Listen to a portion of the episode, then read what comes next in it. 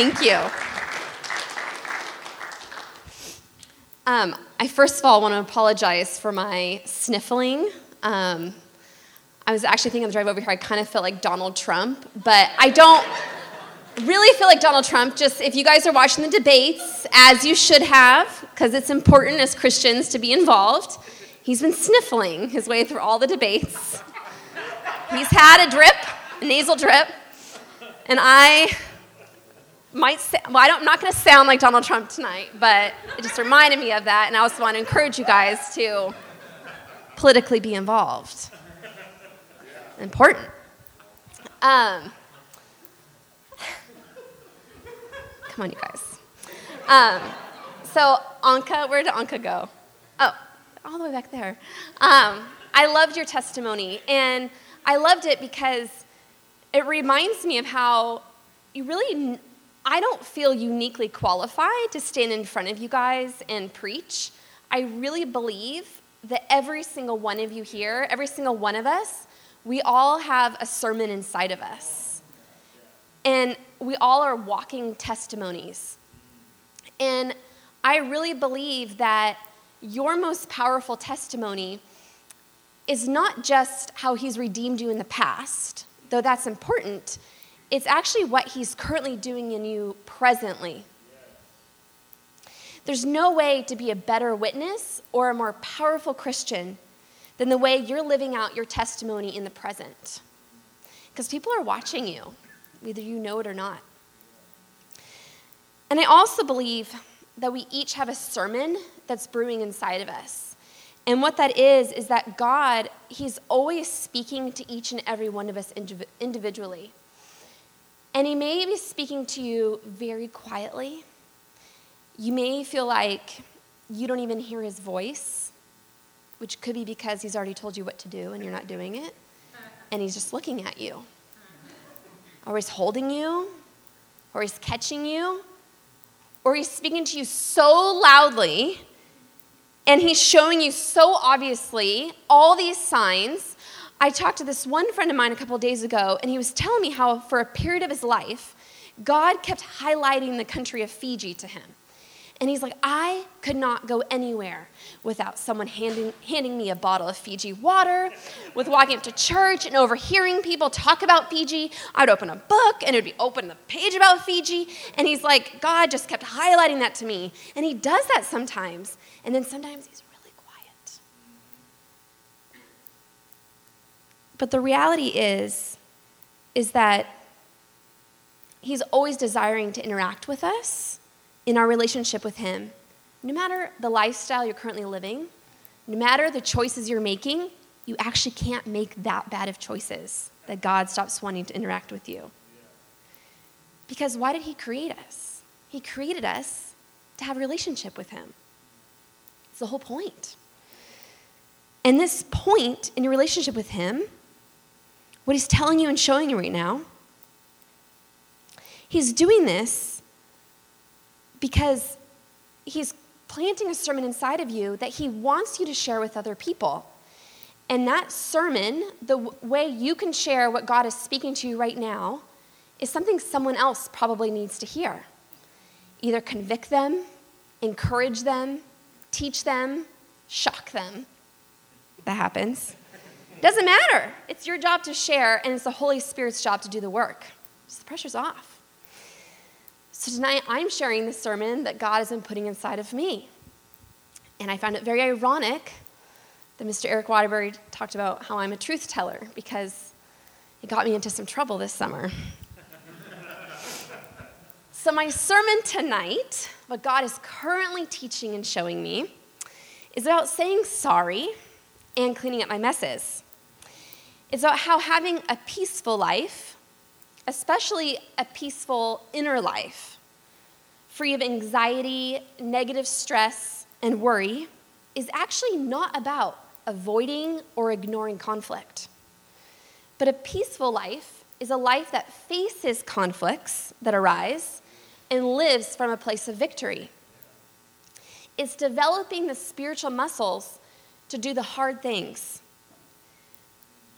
to do the hard things in life where the reward is freedom and peace irregardless of your external circumstances.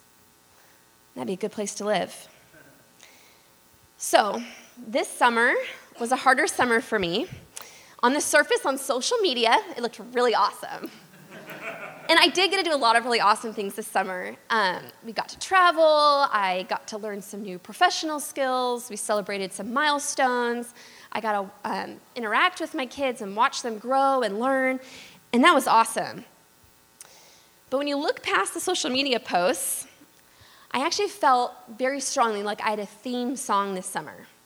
Do you guys ever have like seasons in your life where there's a certain song that you're like, this is my song right now? This is me. Like they wrote this for me. I mean, it could be written, I don't know, by Hillsong or Kim Walker or Kennedy Rose or someone. And I had a song that I was like, this is my theme song. And I just wanted to play a little snippet of it for you guys, just so you get kind of an intro to what my summer was like. You might not have heard this song, but I just want to play a little snippet.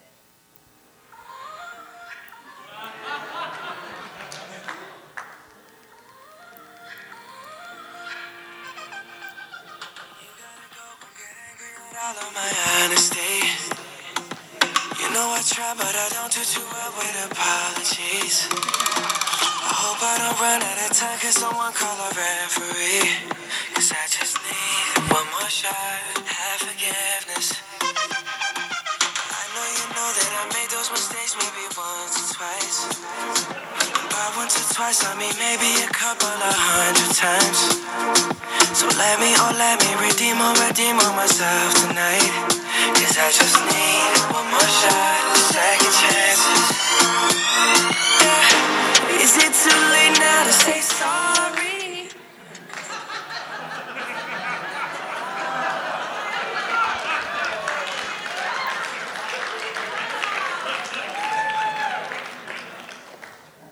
I hope you guys weren't continuing that song. That was not the point. So, it's my theme song this summer. So, this summer, I had multiple incidences where I had to apologize and ask for forgiveness. More times than was pleasant or comfortable, and honestly, more times than in the past few years combined. And there are a few reasons for this. And one reason is not that I've become a more sinful person. I just want to point that out. So there are a few reasons. One is I am, I do happen to be a pretty vocal, opinionated person. And I'm still learning to keep my mouth shut when it matters. Two, life is inherently messy. And the more actively you participate in life, the more often you're going to be involved in messy situations. The messes may be unavoidable. How many of you plan on never sinning again for the rest of your life? How many of you plan on never being around other people that sin? The only way to not have messy situations in your life is to withdraw from it. And that's not very Christian like. And three, I have matured and I've learned the profound importance in the act of cleaning up the messes I make. In my immaturity and following the childhood pattern that I learned, messes were meant to be swept under the rug and either ignored or blamed on someone else. And I have mostly matured past that point. Well, we're growing till heaven. We're growing till heaven. So I'm sure you all want to know what happened this summer. So I've decided to label all my incidences. So let's get what happened into the summer. So I'll start with the first mess. I have titled it Sorry Incident Exhibit A. In this incident, I ended up apologizing and asking for forgiveness for something, if you want to know the truth, that I didn't even really feel like I did wrong. Have you ever been there? I was having a conversation with a friend of mine, and I stated a very strong opinion. And I will say the strong opinion involved her personal life but I still feel like my opinion was right. and I genuinely said it. I knew that I said it without meaning any harm or offense. I really didn't. But it became quickly apparent that my relationship had changed with this person. You know what that's like a coldness, the lack of warmth, the distancing. They're not really responding to your text messages. We all know these signs of being offended because even if some of you are numb enough to not recognize them in other people, you have acted them yourself. because we all know how to play the part of being offended. It's universal. So I knew, it was very obvious, I had done something to cause offense. So I immediately went to this friend and I ate humble pie and I retracted my words and I said I was sorry. I didn't do that. I actually stewed about it. I ignored the relationship. I complained about it to my wonderful husband. I thought, this person just needs to get over it. Like, why are they so sensitive? I'm like, I just told them the truth. Like, what did I do wrong? And I was so reluctant to like humble myself and ask for forgiveness. But this is where I needed a shift in my perspective, because that's where the enemy loves to play in. And I had to stop listening to his lies. Because cleaning up this mess, in whatever way was necessary, taking responsibility for the hurt that I had caused had nothing to do with me being right or wrong. It actually had nothing to do with me proving that I was right. This was actually about my relationship between me and God and about the freedom in my inner life, my thought life, my mental health, my spiritual health. Every mess I deliberately leave all over the ground becomes a shackle that I carry with me. A peacekeeper avoids a conflict, but a peacemaker lives from a place of victory. So, because I stalled and fought about cleaning up this mess, I lived several days without any peace. Have you ever been there where you're stewing over something is disrupting your inner life. You're not sleeping well, it's distracting you. And I'll admit now that it took a conversation with Eric Knopf, who's a pretty good guy, to prompt me to go clean up my mess and clear the offense, which is another reason why you need to make sure you surround yourself with people that are truth tellers, because they're going to help you. And he reminded me. It was very, and I will say, Eric Knopf, he never tells me what to do. Never but he does have a very loving way of suggesting things. but he, he, does, he does not tell me what to do. He knows more than that.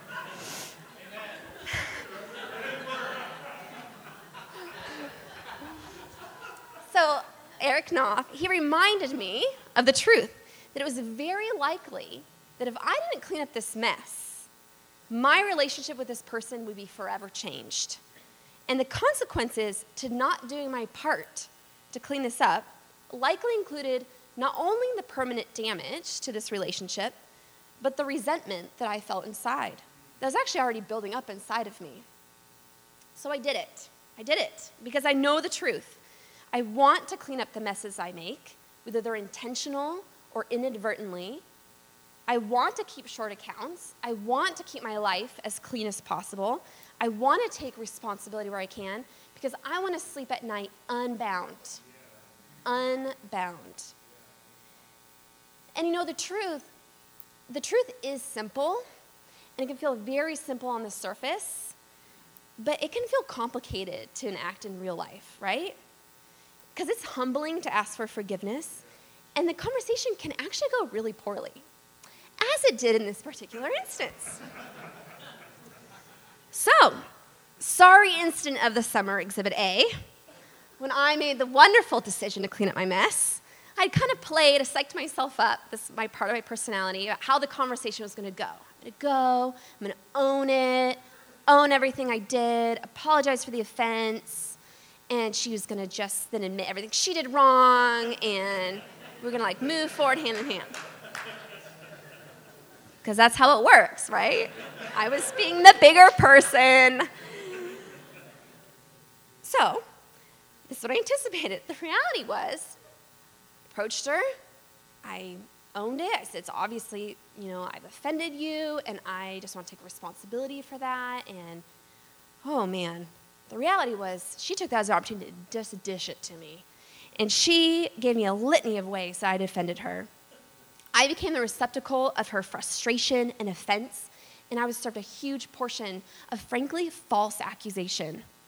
And I was so, I was surprised because it didn't go the way I pictured it in my head, and I was stung, and I really struggled with not erecting my defenses and lashing back.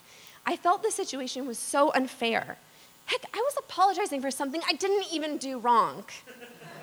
Who did this person think they were? And I had all these sharp retorts on the tip of my tongue, but you know what? I didn't release them, partly because my tongue got me in trouble in the first place. but secondly, because the whole point of this conversation was to maintain my life of freedom and is about keeping clear my relationship with my Creator. And it's about taking responsibility for my actions and asking for forgiveness for any offense, to clarify where possible, but to do nothing to increase the size of the wall between us. I wanted to take responsibility for every brick that I had placed. So I did. And it was the opposite of fun. But you know what? Afterwards, I felt I felt really tired because it's like it's hard to get kind of dished a bunch of stuff, but I felt very light. And I felt weary, but I felt very peaceful because the gunk had been cleared from the wound, and now I could just allow the Lord to heal it. I felt his face shine on me. I knew that my reputation was in his hands. I had done the part I was called to do. And my desire is to live a whole life, a clean life, not leaving destruction in my wake. Romans 12, 18. If it's possible, as much as it depends on you, live at peace with everyone. As much as it's up to you. You can't control the other person. And I have news for you. A life of peace is not a quiet life. A peaceful life doesn't come from avoiding conflict and never having conflict in your life. It's remembering that cleaning up your messes is about your relationship with your Creator more than the other person. And it's about rising above your feelings, not giving your feelings control over your life, but living intentionally and freely. That's what it's about. So let's walk step by step through what it takes to clean up messes. So I went through, okay, what would be a good analogy? And those of you might not know me that well might be surprised by this because I know I look like a very suburban housewife right now, but I the first analogy came to my mind was about blood and gore. And it's not because Halloween is coming up and I have to like watch my children scream as we drive down our neighborhood because it's like corpses every lawn but um, because I'm actually a veterinarian by profession. And I literally, I mean, I get paid to neuter animals. Like, I'm a professional. I get paid to clean up bloody messes. And oh, the neutering animals thing's also, if you don't us that well, a running joke as to why Eric is such a good husband. it's all the same anatomy, folks. Mammals are mammals. So, calm down. he has lots of stories for you guys. Um, bless him. Um, so, as a veterinarian, I have received years of training in the art of wound healing. And I know the ins and outs of the ways our bodies participate in wound healing and the way that we, as doctors, can actually speed the rate of healing and actually help the body to heal more quickly and more cleanly. And one of the most important processes a doctor can do to significantly improve wound healing is called debridement. And debridement, very simply, is the procedure of physically removing all the, all the debris that's in a contaminated wound. So, all the dead tissue, the dying tissue. Um, there is literal debris in it, as there is with obviously with animals quite a bit. Um, surgically correcting the wound edges um, and cleaning up the wound using tools like chemicals and uh, plastic brushes and surgical blades. And debridement, it's so important, but it's actually very unpleasant for the patient. It can be very painful, it always results in bleeding, and it can be a very long, tedious process. And a lot of times debriding a wound can actually hurt more than the original insult. And it can look worse in appearance. But the beauty in debridement is that when it's properly done, the wound heals quickly, smoothly, and with the most minimum of scarring. Without debridement, in a wound that needs it, you can pile on the ointments, the creams, the bandages, the medicine, and it really does very little good because it cannot penetrate the unhealthy tissue that's still there. So, when debridement is not performed, wounds can go unhealed, they become infected, um, it can lead to bigger scarring and a much longer healing process. And it's dawned on me that the wounds of our heart require the exact same thing. I had a heart wound, and so did my friend. And it was filled, excuse me, with the debris of misunderstanding, offense, pride, hurtful action.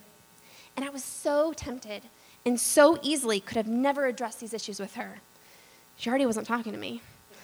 I also knew that leaving the debris in our heart wounds would ultimately result in a scarred friendship with scars that could no longer be fully repaired. And the beauty of the awkward conversation that we had was that I had taken responsibility for everything I had done as much as it was up to me, and so I had the opportunity to be a clean wound that could heal. Asking for forgiveness definitely doesn't guarantee a repaired relationship, but it does give it an opportunity, an opportunity that would not have been there otherwise. So, one more medical analogy. Can hang in with me? So, likewise, when you have an injury or you're going to have an operation or a medical uh, procedure done, a doctor should give you a list of symptoms to expect. Okay, this is what you're going to expect in the healing process. Um, for example, from abdominal surgery, surgery through your abdomen, which I've had two so far in my life. I'm grateful to have been born in this century. Um, it's considered normal to have searing pain in your abdominals after the surgery. It's considered normal to have a lack of appetite and uh, to have some swelling, and the doctor kind of forewarns you, like, this is what you're going to expect. But this would be very alarming if you weren't prepped ahead of time that it's a normal part of the healing process. But once your mind knows that these symptoms are transient, that they're impermanent, and that they're part of the body's healing process, the pain actually seems lessened because you're eliminating the mental aspect of the pain. You're not believing the lies. You tell yourself the truth. You haven't lost use of your abdominals forever. The searing pain doesn't indicate a worsening condition. You will get better. You will accept the temporary pain with the knowledge that you will be a healthier person on the other side. And heart wounds can be treated the same way. Because when you have the truth in your mind, when it's there at the forefront of your mind, before they even occur, so it's like you've been given the list before you have the operation of the stages of the healing process, the likely pain that will occur in the healing process even when you're doing it right, will lessen your suffering and keep you from stagnating and staying stuck in pain. So, when this process of cleaning up your messes can be hard, it obviously was for me in Sorry Incident Exhibit A, let's keep track in our minds. You should rejoice because that means you're developing spiritual muscles. I don't really care about being physically buff. But I actually really care about being spiritually buff. Because what happens when you are physically buff, when you have physical muscles? Physical acts phase you minimally. Well, spiritual muscles allow you to do hard things with less effort because you know where you stand. You've done it before. It's not as hard as the time before. I, I work out a couple times a week, I actually do. And just Google uh, middle aged mother gym classes, and those are the ones I'm at. I'll never be physically buff from them. And every class, the instructor always tells us that they, I want to see your muscles shaking. I want to see your muscles shaking. And she's always telling us that when our muscles are shaking, it means our muscles are changing and we're getting stronger. And you know what? I am in the plank or whatever they're having us do, and my muscles are shaking, and I don't feel strong. I actually feel really weak because my muscles are shaking. They're actually failing on me. And I have this trainer saying, I want them to shake. You're getting stronger. But you know what? The trainer knows more than I do. The trainer is wiser than I am in this area. And so I'm going to listen to the trainer. I feel really weak, but I tell myself I'm getting stronger because I am. And that's the truth. It's the same thing when we're cleaning up our messes. We may shake, it may be unpleasant or un- uncomfortable. You can feel weak. It's always tempting to avoid it. But I promise you, the more you do it, the more you are developing spiritual muscles where it becomes faster, easier, smoother to return to living cleanly and freely. It's amazing when our spiritual muscles develop because we will find ourselves in this sweet place, in this wonderful place where, when confronted with situations that would have normally emotionally vexed us, stressed us out, given us angst, they no longer trouble us. We know how to handle them, and we have the muscles to make it possible. We all know people like that. You know spiritually, but you're like, this person doesn't get wigged out by anything. It's because they have spiritual muscles. And I will tell you, I can testify, it's a really good feeling when you're developed, sometimes you don't see those muscles developing. And it's a really sweet feeling when you get to a point in your life and you encounter a situation that you know in the past would have wigged you out. And it doesn't phase you anymore. And it's because you have the spiritual muscles. You know how to handle it. That's a really good feeling. And then you look at other people wigging out over that situation, and you're like, okay, we need to get to class. it's not a good way to live. And this comes from graduating ourselves from spiritual milk to spiritual meat, from doing the hard work of the hard things. Christ didn't get promise us an easy life, and that's not even in my notes, but he didn't. So let me give you another example of a mess. I had, just in case any of you thought maybe I'm perfect now, I had to clean up later this summer. This one is labeled Sorry, was it labeled? Sorry Incident Exhibit E. So I'm sparing you B through D. You can ask Eric about those. Exhibit E.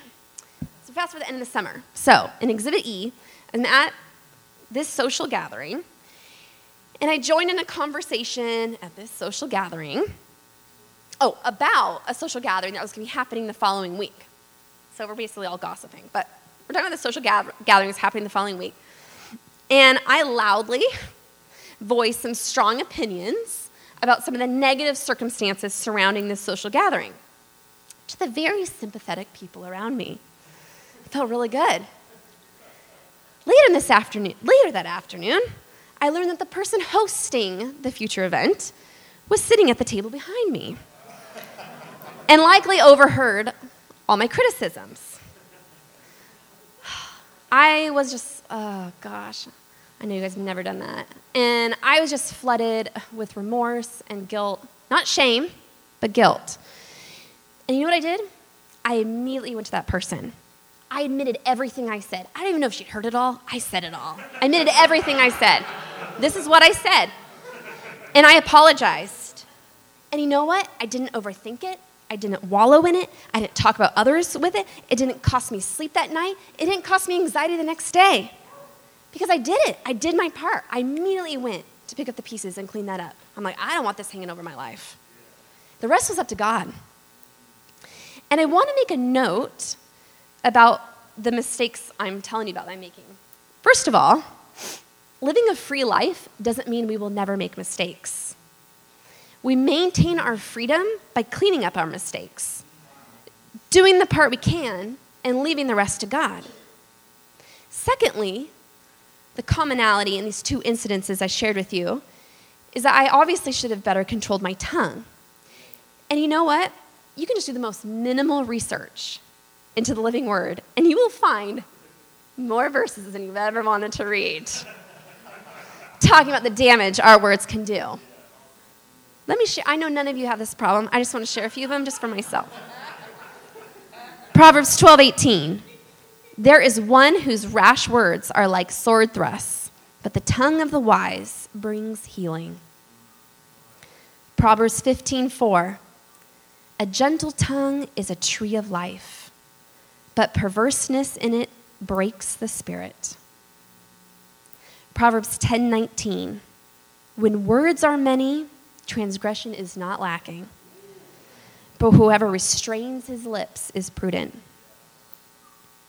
You know, for years, I would kind of excuse my big mouth as part of my personality. Oh, I can't help it. Runs in my family. Look at over them. We all have loose lips. Just a loud person. But you know what? That was before I started taking personal responsibility for my life. Because, oh, buckle up. Buckle up. I've got more. Because here's the difference between your personality and your character. We're all born with a personality. You are. It's genetic, it's part of your DNA. It can't be considered good or bad. Your personality can't be. It can't be considered good or bad. It's just like you're born with a certain height or a certain eye color. It's what you're born with, it's in your DNA. But your character, on the other hand, is an expression of your personality. And your character is your responsibility. Irregardless of your circumstances, the way you are treated by others, the hardships you face, the victories you face, your character, the expression of your personality, is up to you. So let me throw another verse to you Proverbs 4 25 through 27. Let your eyes look directly forward and your gaze be straight before you. Ponder the path of your feet, then all your ways will be sure.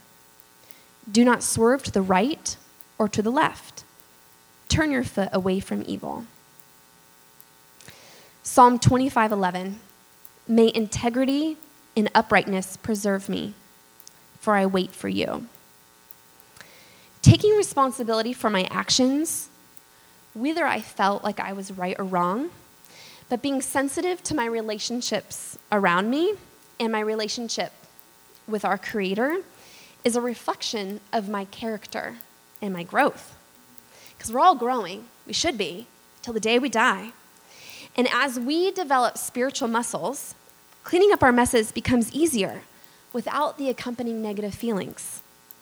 I firmly believe that as we strengthen the muscles of our inner lives and we continue to walk and maintain the freedom that God gives us, not only will we have peace in our inner selves, but we also bring heaven into the situations around us. Because when you are truly free, unbound by the circumstances around you, just like how when you make a mess, you know how it can affect those around you? Our freedom can also spill out into the people around us. The friend in the Exhibit A apology, the very awkward conversation, later told me that she had never had someone own their words and apologize to her face before. And it kind of rattled her. And I've personally seen it in my own life with the way family and friends that have known the old Camille, have known the old me for decades, as time goes on, and I consistently start operating my relationships with an integrity that has nothing to do with their behavior, but everything to do with my relationship with God. When their responses, positive or negative, don't matter. Because I am standing solidly on my identity as a daughter in Christ. It actually can't help but transform my relationships with the people around me. It can really it can take a lot of time because we love to put people in boxes. And I think with family, I personally think it takes the longest years because typically who we are labeled as as children by our family, those are the hardest boxes to free yourself from.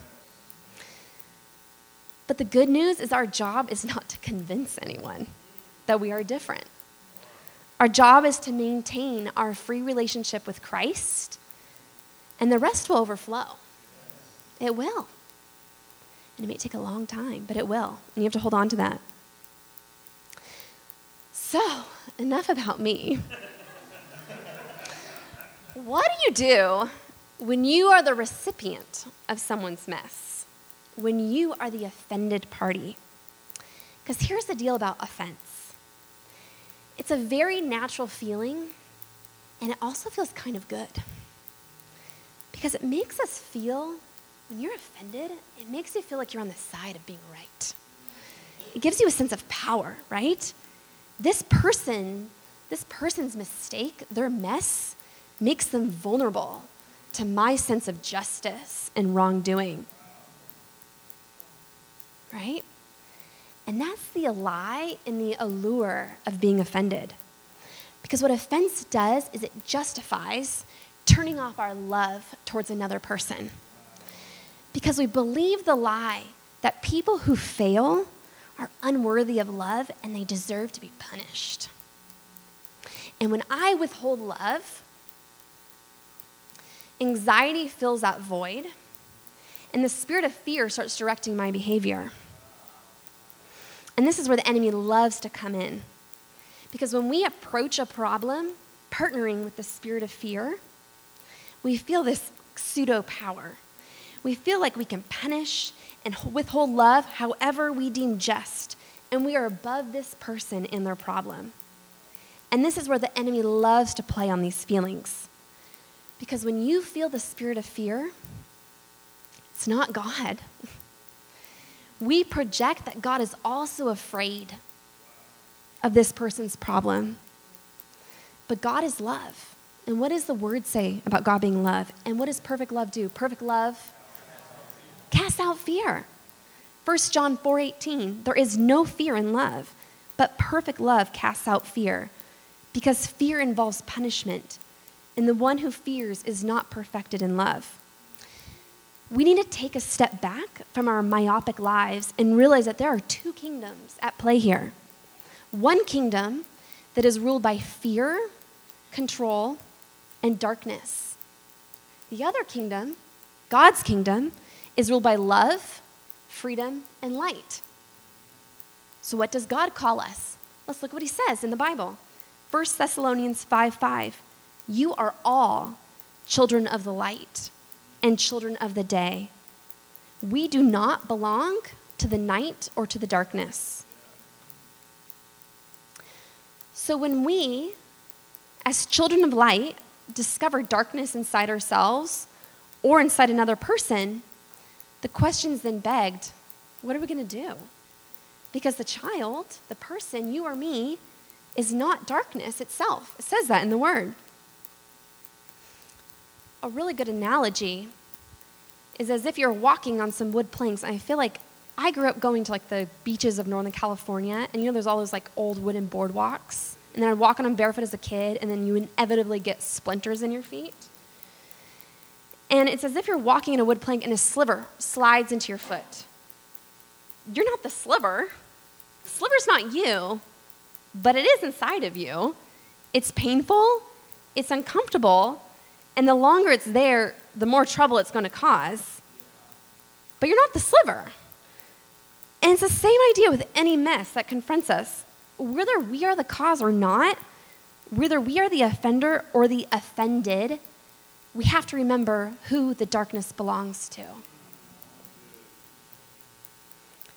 If the sliver is in our foot, we're responsible for removing it. But it doesn't change who we ultimately are.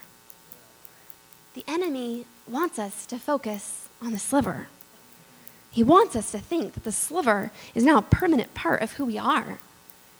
But we have to acknowledge and recognize the bigger picture here. We have to step outside of being small minded. We have to step outside of seeing ourselves as victims of situations or looking at individual situations so myopically. We have to step back and look at the supernatural forces that are at play here. We need to choose to operate in our identity as children of Christ, cleaning up our messes, allowing others to clean up theirs, and then moving on as free people. Here's the deal with about free people free people can handle sin. Free people are not afraid of sin. When we create a culture around us that is afraid of sin, we are giving people the message that you have to hide your sin inside of you because we can't handle it. Look in the Bible at the Pharisees and at Jesus. Pharisees, terrified of sin sin was remedied by punishment, and they walk around being scared of being punished. How about Jesus? he surrounded himself with the worst of the worst, the sinners of the sinners. He wasn't afraid of messes of people sinning Are people sinning around him. He was immersed in messy life because your sins are not who you are. Jesus removes those sins from us permanently, and we need to remove them from each other. In the face of messes, our peace and our power come from our ability to control ourselves, not to control anyone else. Controlling ourselves equals self control. Self control is a fruit of Holy Spirit. So, the final encouraging verse for you guys tonight 1 John 2 1 says, My dear children, I write this to you so that you will not sin. But if anybody does sin, we have an advocate with the Father, Jesus Christ, the righteous one. What does advocate mean? What's an advocate in modern day English?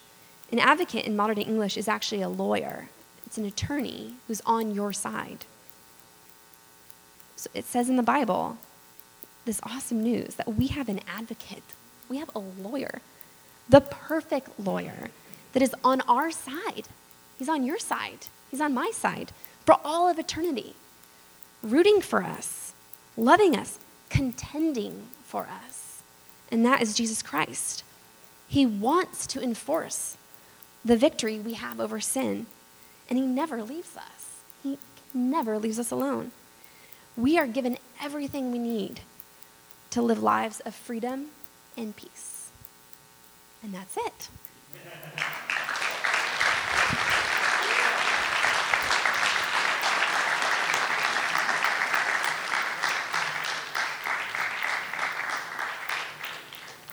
Bam.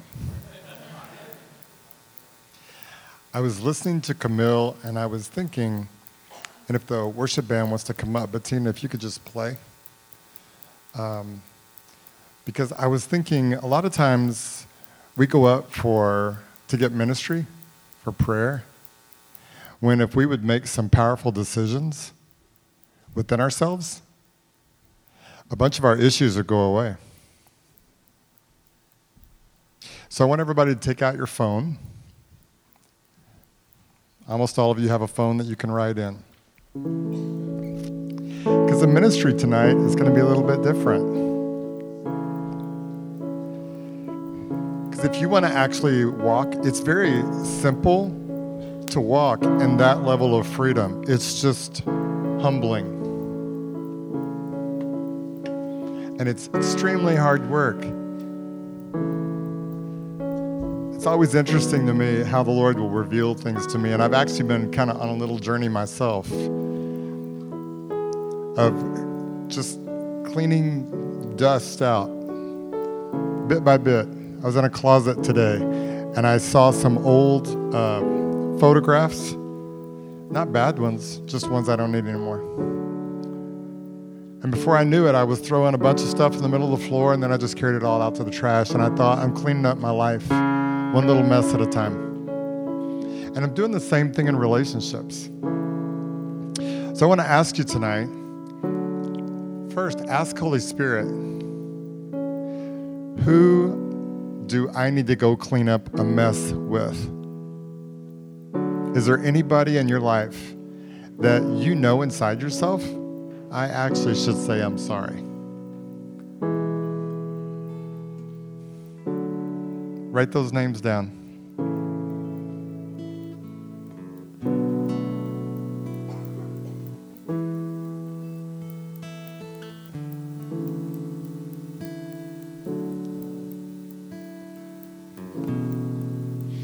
I actually think Christians practice this so little, this might take you a hot minute. Feel like tonight is such a powerful night for us as a ministry because it's so easy not to have unity. Have all this little mess everywhere, and the Holy Spirit's never going to come down. I feel like we're going to see some amazing things happen, but it's only going to be if we practice what Camille preached. So, Holy Spirit, we just ask you, tell us, is there any mess that we've created that we need to be man or woman enough to go clean up as your grown, mature sons and daughters.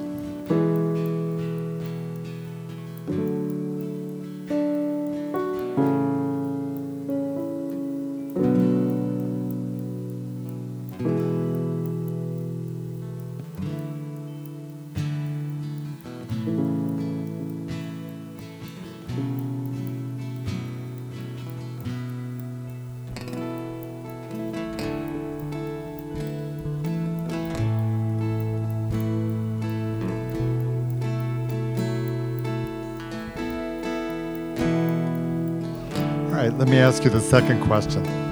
Because I guarantee you, if you'll do these two things, you'll see oppression leave your life.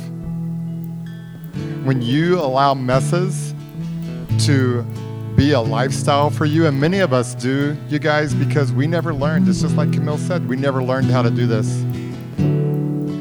Some of us had houses that we had no power to speak up in, and so we had no voice. So every time something gets awkward, we just run.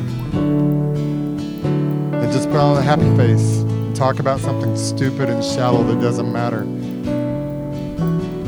So the question, second question is, who has offended you and you need to go clean up that mess?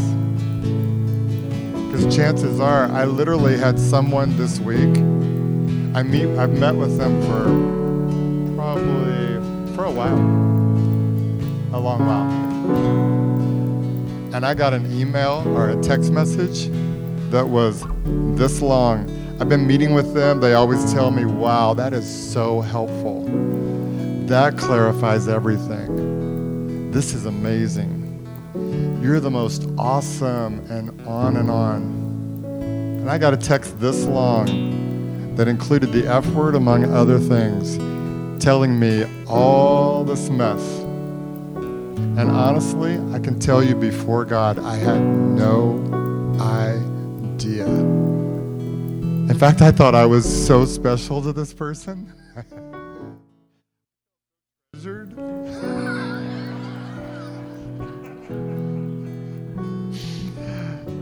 and I so I use my sister because she's a truth teller like that. I mean, she's older and worse. So I called her and I read to her all this stuff. And uh, when I'm done, she goes, Wow, are you okay? And I said, Yeah, I actually, I think I am. I'm okay. And I wrote them back a text and I just said, I really am so appreciative to know what's been going on. Frankly, I'm stunned. This doesn't match anything you've ever told me, but it means a lot to me to know what's really going on. So thanks.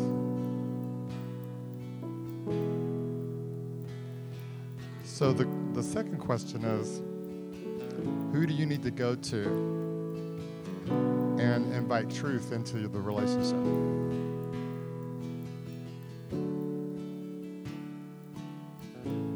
Because if you're lying with your silence or with your nice words, when what's underneath all of that is a mess, we handle our relationships this way. We handle them the same way this way. So if you're not cleaning stuff up with people, chances are you're not cleaning things up with God very well either. And when I guarantee you the enemy loves it, he really doesn't care if we're Christians. Because if we'll live that way, we can't accomplish anything in the kingdom anyway. In fact, we're a great advertisement for him because we call ourselves Christians, but we're bitter and angry and we choose to hang on to hurts we should have let go of a long time ago. And so we are weak and powerless. And when he shows up in a situation, we have no authority to speak to anything that's happening. Because in order to have authority, you have to fill yourself with truth and walk in truth with people. So, who do you need to go to and tell them, actually, this is how I feel towards you?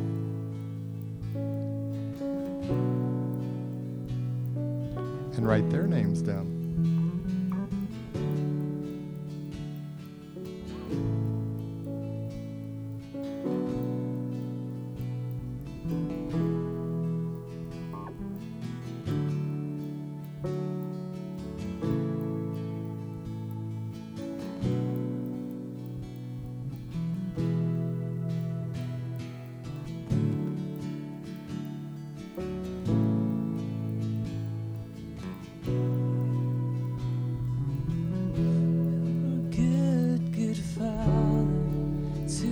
Ask you to stand.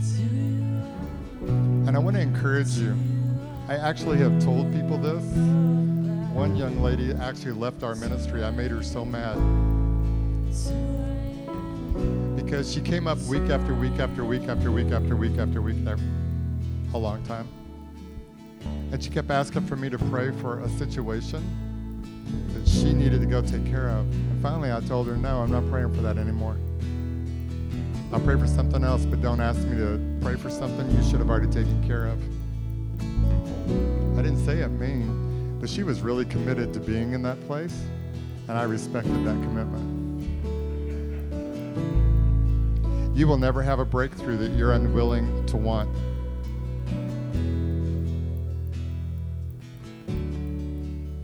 So I just want us to worship. And as you worship, take in from Daddy God, open the gates, the walls that we love to keep around our hearts because we think we're protecting them. Open those walls and let Daddy God speak into your heart and give you courage and strength so that this week you can actually have your own prayer ministry. Because when you walk in obedience to Him, there's an anointing that comes on your life that nothing else takes the place of.